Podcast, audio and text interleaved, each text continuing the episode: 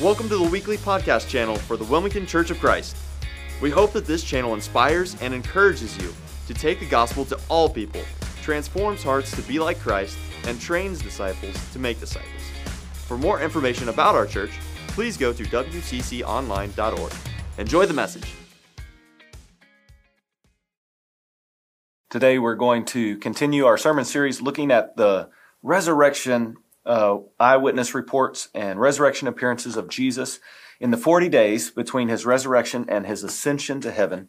And we're going to be focusing our attention this, mor- uh, this morning in our study on Luke chapter 24. And this is, uh, you know, the gospel writers and Paul record uh, eyewitness testimonies and eyewitness accounts of the resurrection. And Paul says there was over 500 of these resurrection appearances to over 500 different people. And Luke uh, did this huge study about all the all the things Jesus did and all the ways he appeared to people. And yet Luke only wrote down three resurrection stories.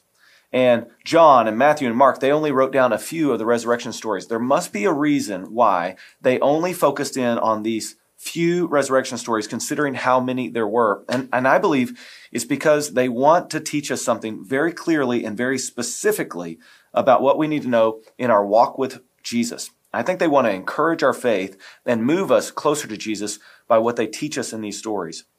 And the story today um, kind of follows up where we left off last week. Uh, we left last week with Mary Magdalene seeing the resurrected Jesus.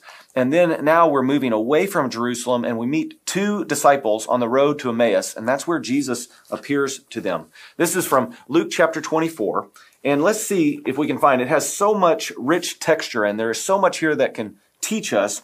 But what I want to focus in on in Luke chapter 24, verses 13 through 35, is what it can teach us um, that we need to know about our spiritual blindness or other people's spiritual blindness, but maybe ours too. And um, how we can start working ourselves closer to Jesus and the way he shows up to take away our blindness. Here is chapter 24 of Luke, verse 13. Now that same day, this is the resurrection day. This is a little bit later because they're going to walk for about seven miles, which maybe takes two or three hours. And uh, when they get to the place where they're going, it's almost dark. And so it's a little bit later in the day. It's after the resurrection morning. And two of them, that now that same day, verse 13, two of them were going to a village called Emmaus, about seven miles from Jerusalem. They were talking with each other about everything that had happened. As they talked and discussed these things with each other, Jesus himself came up and walked along with them, but they were kept from recognizing him. He asked them, what are you discussing together as you walk along? They stood still, their faces downcast. Have you ever been so in despair and hopeless and sad that when somebody asks you what's going on, it really stops you in your tracks? Because as you contemplate uh, what is so wrong, you can't you can't move or function because you're so hopeless, such in despair, so experiencing the depression of the moment. That's what happened with these two. They stood still, their faces downcast. One of them, named Cleopas, asked, asked him, Are you the only one visiting Jerusalem who does not know the things that have happened there in these days? What things? He asked. About Jesus of Nazareth, they replied. He was a prophet, powerful in word and deed before God and all the people. The chief priests and our rulers handed him over to be sentenced to death, and they crucified him. But we had hoped that he was the one who was going to redeem Israel. And what is more, it's the third day since all this took place. In addition, some of our women amazed us. They went to the tomb early this morning, but they didn't find his body. They came and told us that they had seen a vision of angels who said he was alive. Then some of our companions went to the tomb and found it just as the woman had said, but they did not see Jesus. He said to them, How foolish you are and how slow to believe all that the prophets have spoken. Did not the Messiah have to suffer these things and then enter his glory? And beginning with Moses and all the prophets, he explained to them what was said in all the scripture concerning himself. As they approached the village to which they were going, Jesus continued on as if he were going further. But they urged him strongly, Stay with us, for it's nearly evening. The day is almost over. So he went in to stay with them. When he was at the table with them, he took bread, gave thanks, broke it, and began to give it to them. Then their eyes were opened, and they recognized him, and he disappeared from their sight. They asked each other, Were not our hearts burning within us while he talked with us on the road and opened the scriptures to us? They got up and returned at once to Jerusalem. There they found the eleven, and those with them assembled together, and saying, It's true, the Lord is risen, and appeared to Simon. Then the two told what had happened on the way, and how Jesus was recognized by them when he broke the bread. Now, I want us to, to see a couple of things from here. There's, there's a whole lot in this chapter. I want to just give you everything that I have uh, found and seen and, and, and that I have been taught because it's so exciting and encouraging to my faith. But for the moment, let's just focus in on uh, their spiritual blindness right at the beginning of this resurrection appearance. Verse 16, Jesus was walking along and he comes upon them. They're walking. He joins them in their conversation and they did not recognize him. In fact, the scripture in verse 16 says they were kept from recognizing him. Now, what could keep someone from recognizing Jesus? There is something to be known as spiritual blindness something where our eyes are covered, where we can see physically the things around us. We can continue to go about our business. We can continue to go about our day, and yet we're spiritually blinded to what is real and what is true. Now, what could cause spiritual blindness? I want to mention first of all that it appears in this moment. I don't, I don't know what it is, but out of all the spiritual ways we can be blinded, um, I, I want to say maybe it was God who blinded them. God can cause spiritual blindness, and God can open our eyes to see. There's this really incredible history lesson out of 2 Kings um, chapter 2. And the prophet Elijah has been uh, foretelling the future. Uh, Israel was at war with the king of Aram.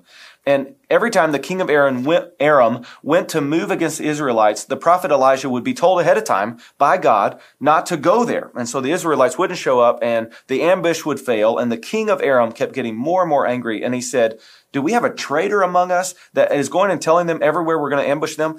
And they told him, no, the prophet Elijah keeps warning them ahead of time. So the king of Aram he got smart. He said, well, let's go capture and kill Elijah. So they moved in at night. They surrounded the city Dothan where Elisha was. The next morning, Elisha's servant gets up. He goes out to get the mail and boom, they're surrounded by an army. And the servant comes running back in and he says to Elisha, uh, you know, there's an army out there. We are doomed. Well, they're going to come in and get us. And Elijah said, uh, 2 Kings chapter 2, verse 16 through 18, Elijah prays for his servant. He's, he says to the servant, don't, don't fear because those who are with us are greater than those who are with them. And he prays that the Lord would open his servant's eyes so that he could see. And after Elijah's praise, his servant's eyes are, are open and he can see into the spiritual realm. He has spiritual sight and he can see angels in their fiery chariots surrounding the army. So here this army was thinking they were going to capture Elisha and all the time, God had sent traveling protective angels to surround that army that had come to attack him. Go to 2 Kings today, chapter 2, and read this incredible story of how, how God is going to come and rescue Elijah. And look at what Elijah does to those enemies of God. It is incredible. See, God was open the eyes of Elisha's servant to be able to see clearly. There's another side of this as well. In John chapter 12, it says that God sometimes blinds people so they can't see. John chapter 12, here's what it says um, For those who did not want to accept Jesus, for those who rejected Christ, God caused them to be blind. John chapter 12, verse 37, it says, Even after Jesus had performed so many signs in their presence, they still would not believe him. They didn't want to believe him. This was to fulfill the word of Isaiah the prophet. Lord, who has believed our message, and to whom has the arm of the Lord been revealed? For this reason, they could not believe, because as Isaiah says, He has blinded their eyes and hardened their hearts, so that they can neither see with their eyes, nor understand with their hearts, nor turn, or I would heal them. In this instance, as we reject Jesus and reject Him as Lord of our life, God allows us to continue down that path of rejecting Him, and He blinds our eyes where we can no longer see and he and he hardens our heart where we can no longer turn. There is a spiritual blindness that God causes. And I wonder if that spiritual blindness is what's going on with the two from Emmaus. God moves in and he hides Jesus from them. Now, it could be that the resurrected body of Jesus Christ, because this happens more than once in the resurrection appearances, that is some, uh, the resurrected body of Jesus is somehow changed in a way that they don't immediately recognize him. It's still him, but he is somehow different. Now, I always thought, I always thought that it was because the last time they saw Jesus, he was a bloody, bruised, beaten mess on the cross. And they take him down, they clean the body, they wrap him in linen, put him in a tomb. And when he appears to them, he is clean and whole and healthy. And he's got this new spiritual body that's still himself. And I always thought that was mainly because they didn't recognize him because he was just beaten up so bad the last time they saw him. That was their last picture of him. But I think there's something else going on here. There has never been a resurrection like this before. All the other resurrection uh, stories in the Bible, where Jesus raised from the, somebody from the dead, or God raised somebody from the dead in the Old Testament through His prophets, they were all short-term resurrections. They had been brought back to life from death in, in reality, but then they ended up dying again later. Even Lazarus, who Jesus raised from the dead, was going to have to die again, even though uh, he, and I think that's one of the reasons why Jesus wept. It's because Lazarus was going to have to die again. He wasn't going to stay alive with this new resurrected body. But Jesus had received a new body. It wasn't his old body, just his old body resurrected and uh, given uh, healing. It was a completely new resurrection spiritual body, spiritual with real flesh. I don't know how that works, and I'm excited to see what happens. But I wonder if they couldn't see because he was somehow different. But I think, again, I think it was spiritual blindness. There are other ways we can be spiritually blinded. Uh, Satan can spiritually blind us. In Mark chapter 4, Jesus says the gospel, the word of God, goes out like seed, and some of the gospel will fall on our heart. And it falls on a rocky path. And Satan comes in and snatches the gospel away before a person can believe, and they are kept spiritually blind. We need to pray the prayer of Jesus Lord, would you keep us away from the evil one? Would you keep the evil one away from us so that he doesn't have the possibility of blindness? And also, in 2 Corinthians chapter 4, it says, The God of this world has blinded them so they can't see the glory of Jesus. We need to pray that our, our eyes are open and that Satan is kept far away and not be able to spiritually blind us. So God can blind us, Satan can blind us spiritually. Our own sin can blind us. This is, this is something that, um, this is something I think we struggle with. And we don't realize it because not only does our sin blind us spiritually, but it blinds us to our blindness.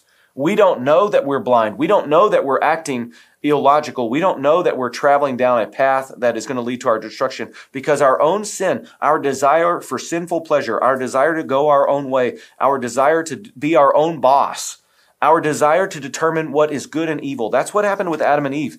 Adam and Eve, God said, there's a tree of knowledge of good and evil. Don't touch it. I'm going to be the one who decides for you what is good and evil. And they went to the tree and Satan said to them, you could be like God. You get to choose what is good and evil. The knowledge of good and evil. You get to decide. And Adam and Eve took that fruit, and it says their eyes were open, but really they became spiritually dead. Our own sin can spiritually blind us, and then it blinds us to our blindness, so we continue down a path of destruction unless, unless Jesus shows up and intervenes. Ephesians chapter 4 uh, says it this way.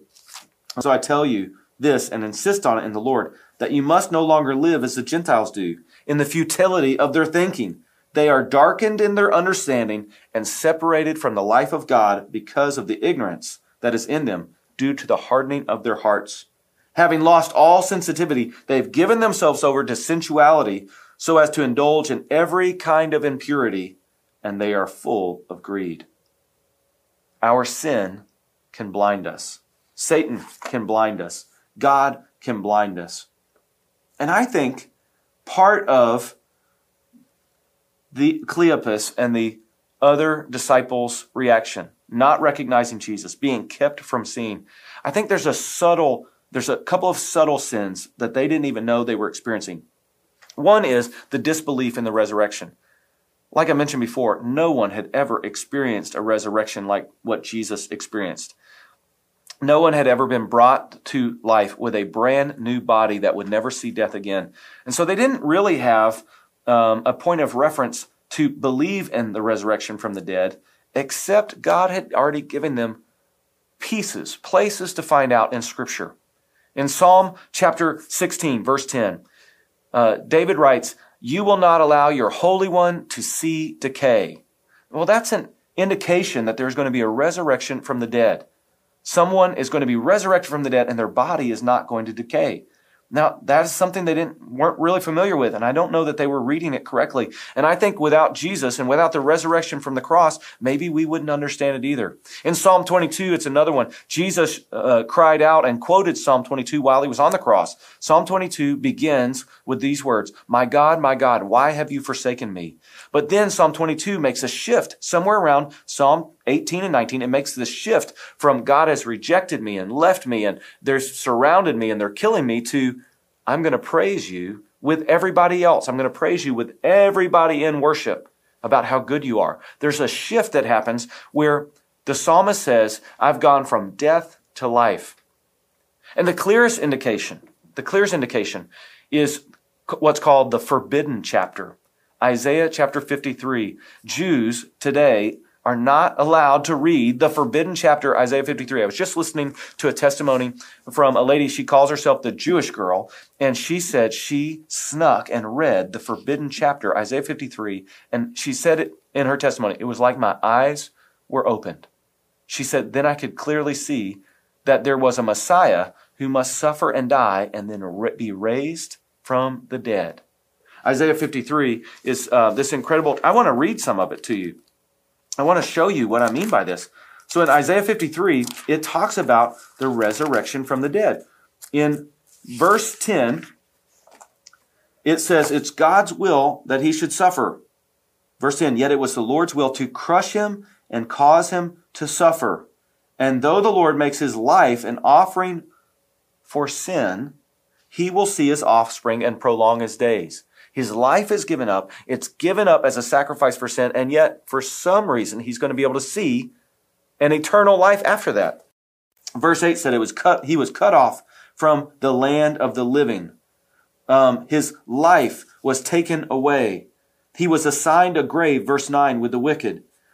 But then we see in Isaiah 53, after he suffered, he will see the light of life and be satisfied. There is a reference in here to the Messiah dying and coming back to life. I, I want you to read the forbidden chapter. See if it doesn't explain very clearly what the Messiah has to go through.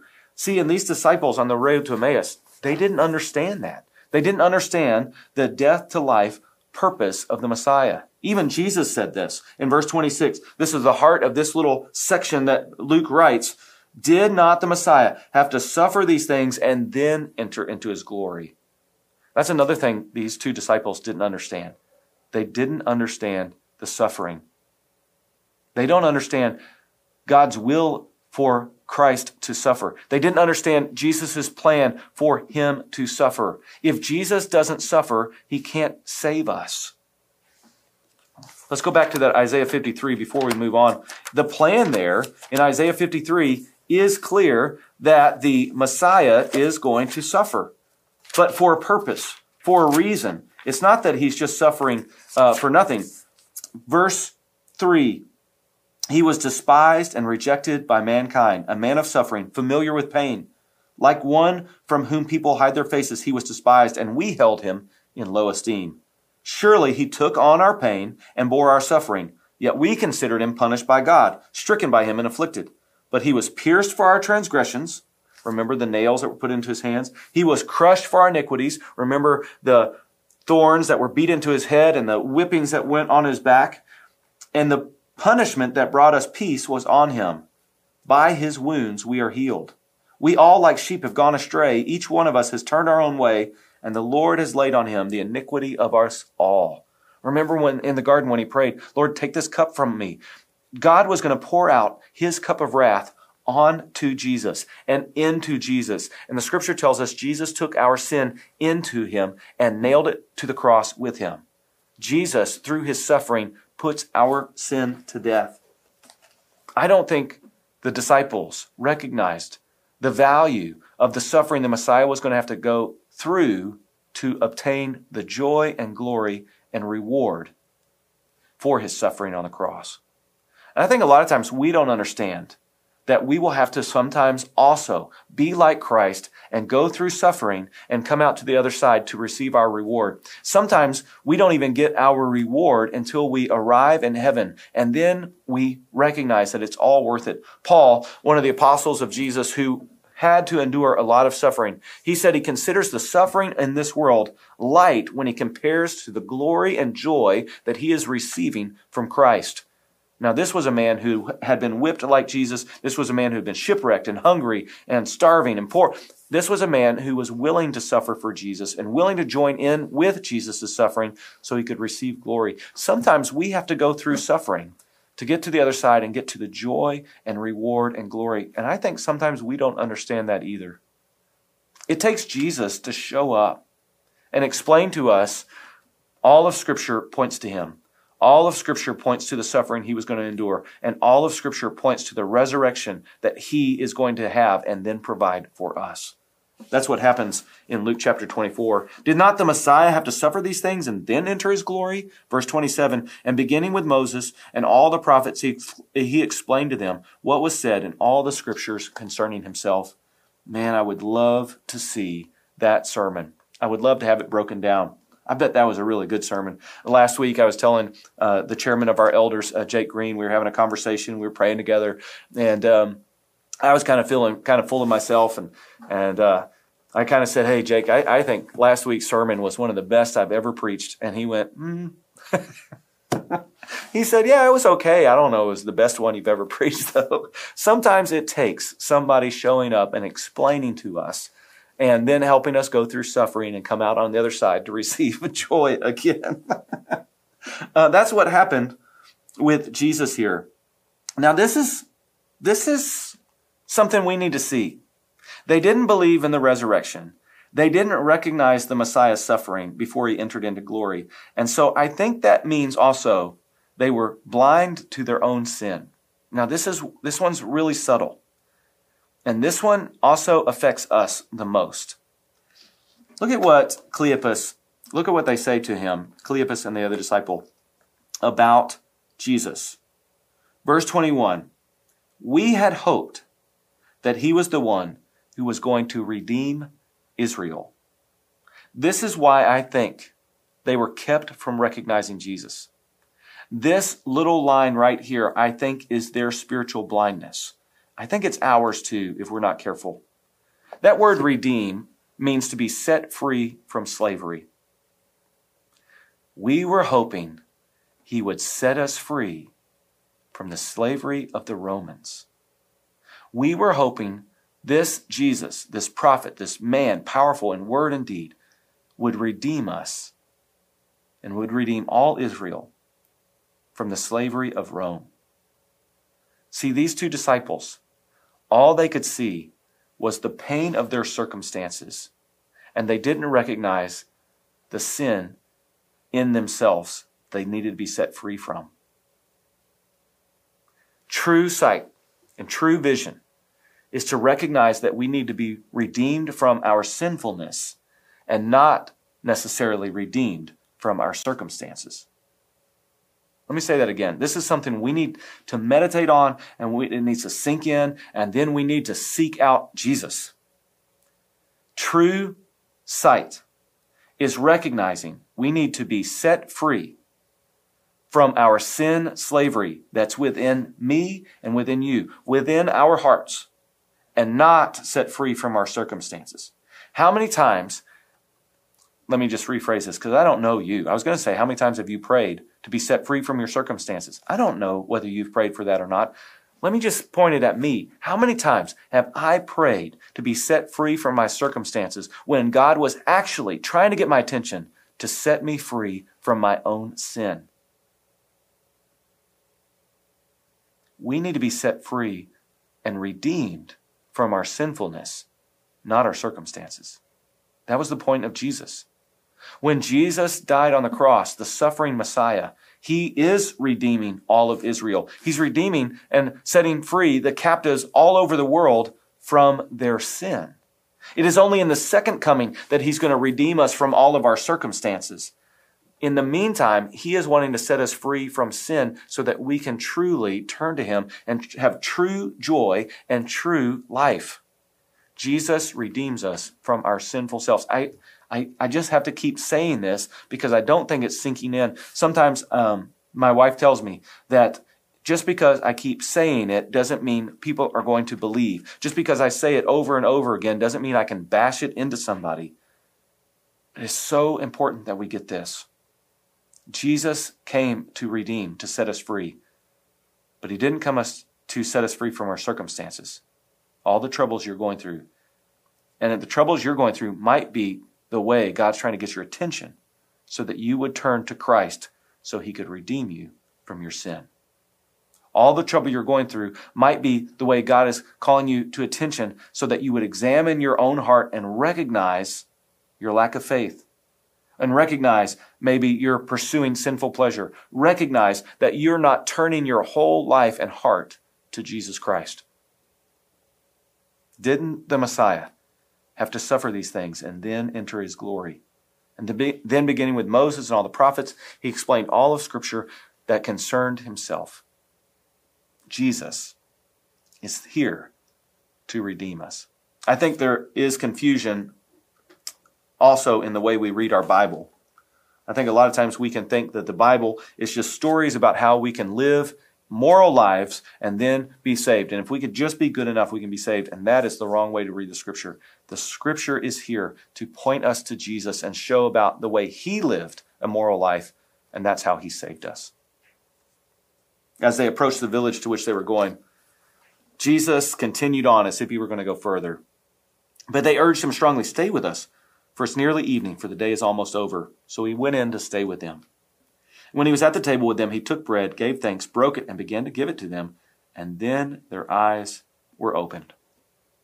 Then they recognized him, and then he disappeared from their sight. They asked each other, Were not our hearts burning within us while he talked with us on the road and opened the scriptures to us? I love the fact that Jesus sometimes shows up and we're unaware. I love the fact that when we get together with other Christians, Jesus is there, and sometimes we don't know that he's there, but he is there with us. I love the fact that Jesus shows up in the ordinary. You know, a lot of times our small groups, and we encourage everybody to get into small groups, and, and I'll say, hey, you're, one of your main jobs, if you're going to be a, a member of this church, is to get in a group with other Christians.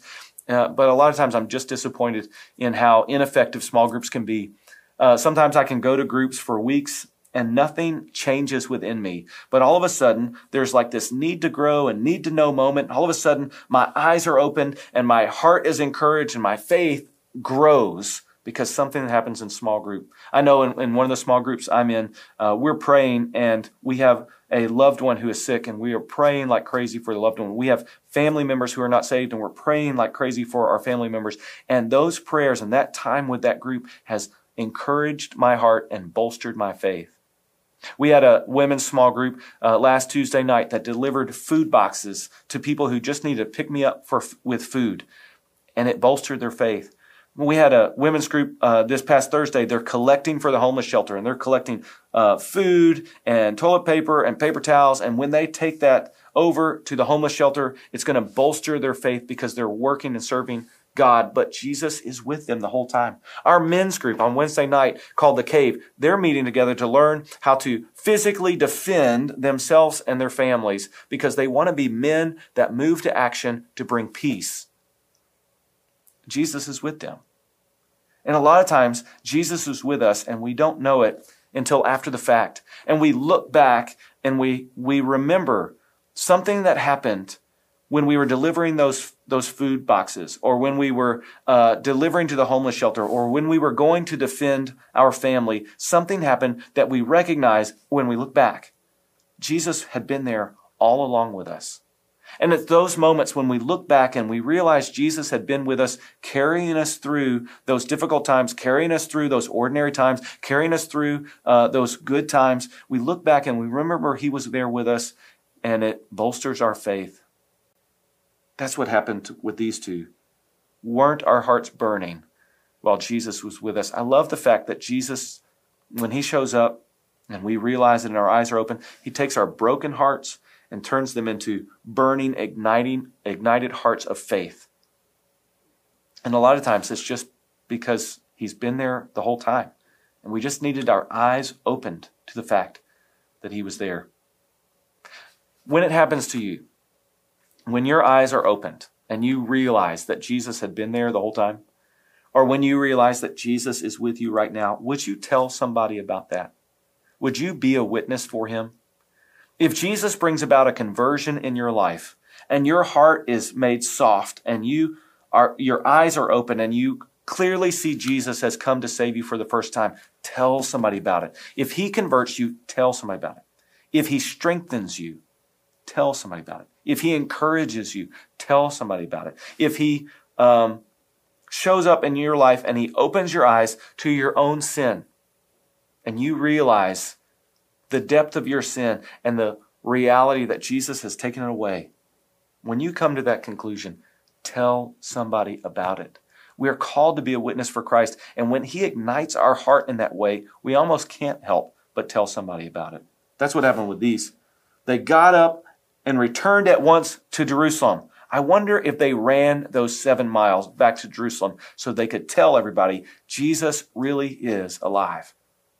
Would you run to your family and your friends to let them know that Jesus has shown up in your life, that He has opened your eyes to your own sin and He has healed you of your sin. He's taken it away, that He has opened your eyes up to the reality of Scripture that Jesus came to save us and He still saves us, that He's opened your eyes up to the reality that He is our righteousness, that He is our glory and our joy.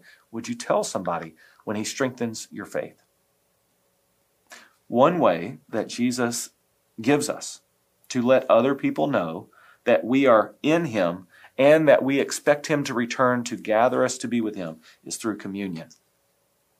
Now, I, I am one of the Christians that believes Jesus shows up to us in a real, unique, but different way when we're in communion. When Jesus says, I am with you until the ends of the earth, He says He is with us right now, and He'll be with us at our death, and He'll be with us face to face in heaven. And then when he says, when two or three are gathered in my name, there I am with you. I really believe Jesus' presence is with us. And I think Jesus' presence shows up in a unique way spiritually when we participate in communion. I think we find out even more about how he sustains us when we participate in the bread and the cup. He tells us when we do, we are participating in his body and blood. Now, some of my brothers and sisters say it is only a memorial, it's only a symbol. And some of my brothers and sisters in faith say it's the actual body, actual flesh, and actual blood of Jesus. I, I don't necessarily agree with either of those. And I don't know where you are, but I really believe that He can open our eyes spiritually through our time of communion. Use this time of communion. Take this bread and remember that Jesus Christ died because he loves you, but he also died because of your sin. Recognize, examine your heart, and see where you need to turn back once again and rely completely on his crucifixion, death, and resurrection to save you from your sins. Would you participate in the bread?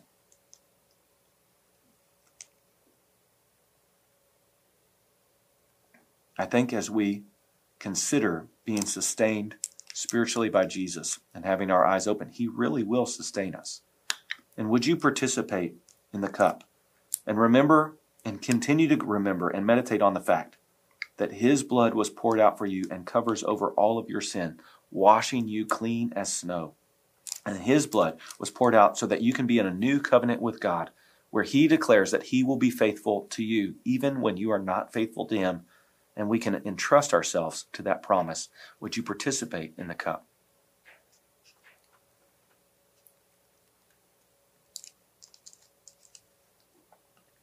Let's pray. Lord, would you open our eyes to the reality and depth of our sin? Would you open our eyes to the reality that you are here with us? Lord, we ask that you would just open our eyes so that we can see clearly. Thank you for being with us today. Thank you for showing up in the Word. Thank you for showing up in our small groups. Thank you for showing up when we go and serve in your name. Thank you for showing up in our time of communion. Thank you for showing up in the ordinary. Thank you for showing up in our community. Thank you for showing up to me. Lord, continue to take away my spiritual blindness. Continue to open my eyes to my own sin and my need for you and our uh, and all of our need for the resurrection power of Jesus Christ. It's in Jesus' name I pray. Amen. I don't know where you are in your walk with Christ, but I know we always need to take our next best step. For some of us, that means we need to get in a group and so we can have people explain to us where the scripture is teaching us and where we've got it wrong. And we get to explain to them what the scripture is teaching us and where they have it wrong. And we get to come together in unity to see Jesus more clearly. Judy Clay, uh, several months ago, we were in small group together on Zoom, and I said something from scripture and she said, Dale, I don't think that's right. And I said, well, yeah, it's right. And she said, well, I think it says something different. And I said, well, I, I, this is what I've read and this is what I know. And, you know, she just left it there and she left me to stew in that. And I went and researched it and she was right and I was wrong. And I needed Judy to tell me I was wrong. And she was so gentle and so nice about so kind about it. And she uh, allowed me to know that. And I came back to group the next week. I said, hey, everybody, Judy was right and I was wrong. And uh, she, she told me in such a gentle and loving way and, and Everybody needs to learn how to tell each other that way. You can look that up on YouTube. It's in one of our, our videos, our Wednesday night groups. Um, it's recorded and we got it on YouTube. And she told me I was wrong, but she did it in a nice way. I need the church to do that. You do too. Maybe your next best step is to get in a group. And maybe it's not just to be told you're wrong. Maybe it's to be told you're right and to encourage your faith. Maybe it's to uh, be included in a community that goes out and serves and shows the love of Jesus, like we have a small group doing, uh, giving food to the homeless shelter or uh, taking food boxes to church members or even learning to, to be able to defend your family. Maybe your next best step is to commit yourself and entrust yourself to Jesus completely. If you have never been baptized into Christ, we want you to be baptized into Jesus, just like you saw earlier um, in the baptism we celebrated uh, last week. Maybe that's your next best step your initiation into Jesus, in buried in his death and raised by faith to a whole new, brand new, changed, spiritually eyed open life. Maybe that's your next best step. We want to help you. Would you fill out a connection card and let us know what your what you think your best next step is and we want to help you find it. Maybe you don't know what your next best step is. Maybe you have questions.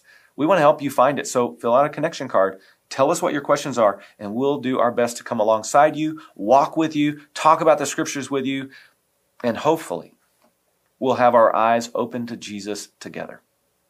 Fill out a connection card. Let us know how we can help, and we will see you next week.